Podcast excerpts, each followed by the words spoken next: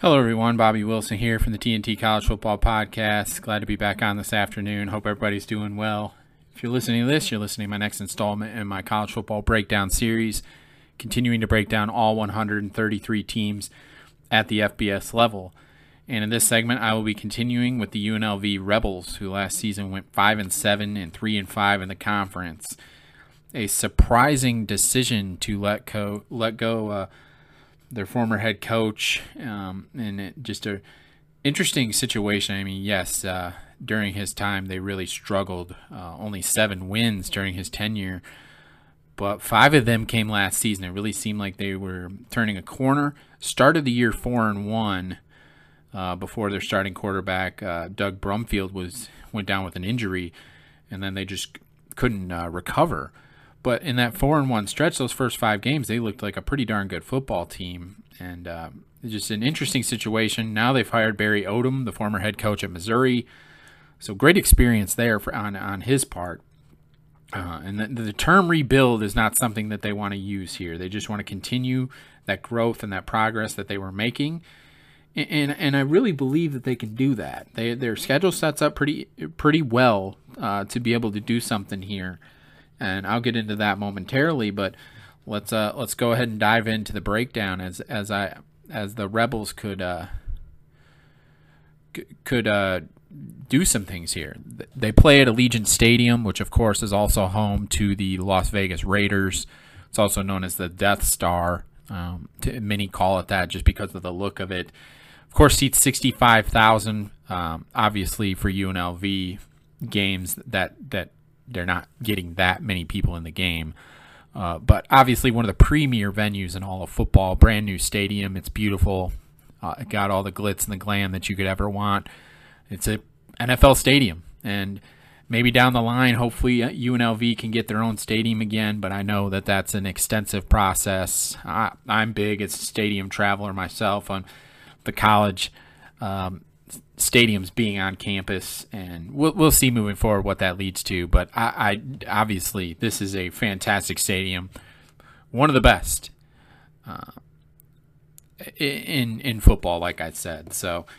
Uh, moving on to a coach on the rise within the program, going with uh, offensive coordinator, quarterbacks coach Brennan Marion, uh, who has recently come to the program this year.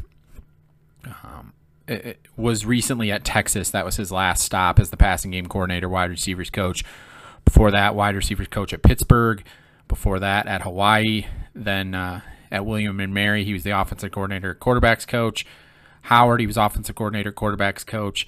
Oklahoma Baptist served as a running backs coach. Then uh, offensive quality control assistant at Arizona State.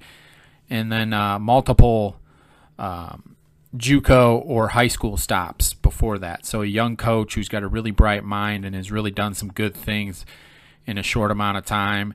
And the go-go offense is what he's implementing here at UNLV, and a real opportunity for this offense to uh, to get off to a great start under a good young coach. Should implement multiple running backs, uh, deep throw the deep ball, uh, really do some good things there. Looking at their schedule now, uh, they open up against FCS foe Bryant. They go to Michigan. They host Vanderbilt. Uh, they go to UTEP. Play play Hawaii at Nevada, Colorado State at Fresno State at New Mexico, Wyoming on a Friday, and at Air Force and San Jose State. So that non-conference schedule sets up interestingly. Interestingly, uh, they play at Michigan on CBS, um, and then Vanderbilt is an interesting opportunity playing an SEC foe at home. Uh, last season, of course, five and seven and three and five in the Mountain West. I think that there's a real opportunity here for the Rebels to make some noise. They don't have to play Boise State, which is big. And I, I, like how the schedule sets up for them to potentially make some noise. And I think this team can really compete uh, for bowl eligibility. Uh, diving into the breakdown now, position by position, uh, starting offensively. The QB position belongs to the talented Doug Brumfield. Uh, Brumfield is one of the best in the Mountain West Conference, but he needs to stay healthy. Uh, he had multiple injuries last year that kept him out of games, and then uh, in two different games he left in the in, during the game. So he led the Rebels to a four and one start before injuries, cut off cut off momentum. His dual threat ability is fun to watch. Like I said, he's one of the best in the conference. Uh, the running back room will be utilized heavily in new offensive coordinator uh, Brennan Marion's system. Uh, Courtney Reese is the leading returner, and at 5'8, 165 pounds, um, he provides a great burst. And then the additions of Vincent Davis from Pittsburgh and Donovan Lester from William and Mary provide great experience by both those guys. Davis should be the lead back coming in from Pitt. Uh, the receiving corps returns valuable weapons. Wide receivers Ricky w- w- White, who was a second team all conference player after coming in from Michigan State, Jeff Weimer, and Senika McKie, along with tight ends uh, Shelton Zone, Zion, sorry, have great experience. Uh, the additions of wide receivers Gavin Thompson from Pittsburgh, uh, London Rogers from Arkansas, Dominic Giacinto from New Mexico State, and Jacob DeJesus from uh, the JUCO ranks are massive. This should be a pretty darn good receiving core. Uh, the offensive line returns multiple players with experience.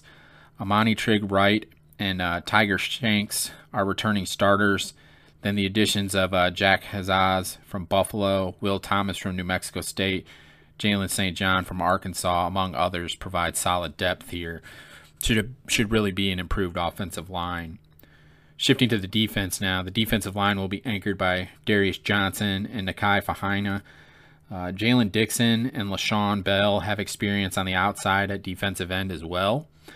Then the addition of uh, Cooper Webb from ULM, Louisiana Monroe, and Alexander Whitmore from Austin Peay, the FCS level, provide solid depth. Should be a pretty darn decent defensive line. The linebacking core returns solid contributors in Fred Tompkins and Elijah Shelton. Then the additions of uh, Jackson Woodard from Arkansas, Jordan Hanna from Arkansas, and Xavier Carter from LSU are absolute game changers for this defense. Woodard should be arguably the best player in the defense, and then Carter is going to be a force coming off the edge. Really looking forward to seeing those guys play in this defense. The secondary returns plenty of talent. Uh, Jerrae Williams, Ricky Johnson, Cameron Oliver, Jonathan Baldwin, Jordan Morgan, and Trenton Holloway all have experience. Then the additions of Jalen Frazier from NC State, JoJo Claiborne from Nevada, Javon Grigsby from Purdue, Jackson Turner from Arizona, and several JUCO transfers make this an extremely strong unit. Uh, Claiborne started multiple games at their rival Nevada, and uh, Turner is a big time addition from Arizona. Uh, shifting to the special teams now, punter uh, Marshall Nichols returns after a solid season. Then Missouri State transfer Jose Pizano gets the uh, opportunity to replace uh, UNLV's record holder for career kicks in Daniel Gutierrez. So, final analysis now. This is my opinion on the Rebels heading into the season. Uh, the term rebuild is not something Barry Odom wants to use here at UNLV. I said that before, and this they want to continue. He wants to come in and win and win right away. They had a solid season last year at five and seven, but they want to continue to grow off that, and I firmly believe that they can. Uh, progress was made last season, and the Rebels will look to continue that in 2023. Valuable new additions, along with key returners, could lead to bowl eligibility. Like I said, looking at that schedule, I think if they're able to go two and two in non-conference, I really feel they can go four and four in the Mountain West with the schedule that they have, and I think that they can really do some damage here. I really, really believe that that this team can get to bowl eligibility and uh, be in the middle of the pack in the Mountain West, which for them, for where they've been, is uh, fantastic uh, moving forward. It's been a, a, little while since they've been to a bowl game and uh, been quite some time since they've been continually doing that. So I think Barry Odom could do some really good things here. Obviously, his experience at, at the SEC level as a head coach at Missouri, then he's been at Arkansas the past handful of years is really going to help here. And I really think moving forward that this uh, team and program – is going to be able to do some good things here. So, hope everybody enjoyed this breakdown. Uh, love doing these. One of the favorite things I get to do every year. Please like, subscribe, or listen to the podcast. Get the podcast Twitter account and follow at TNT College Foot One. Everybody have a good day. God bless.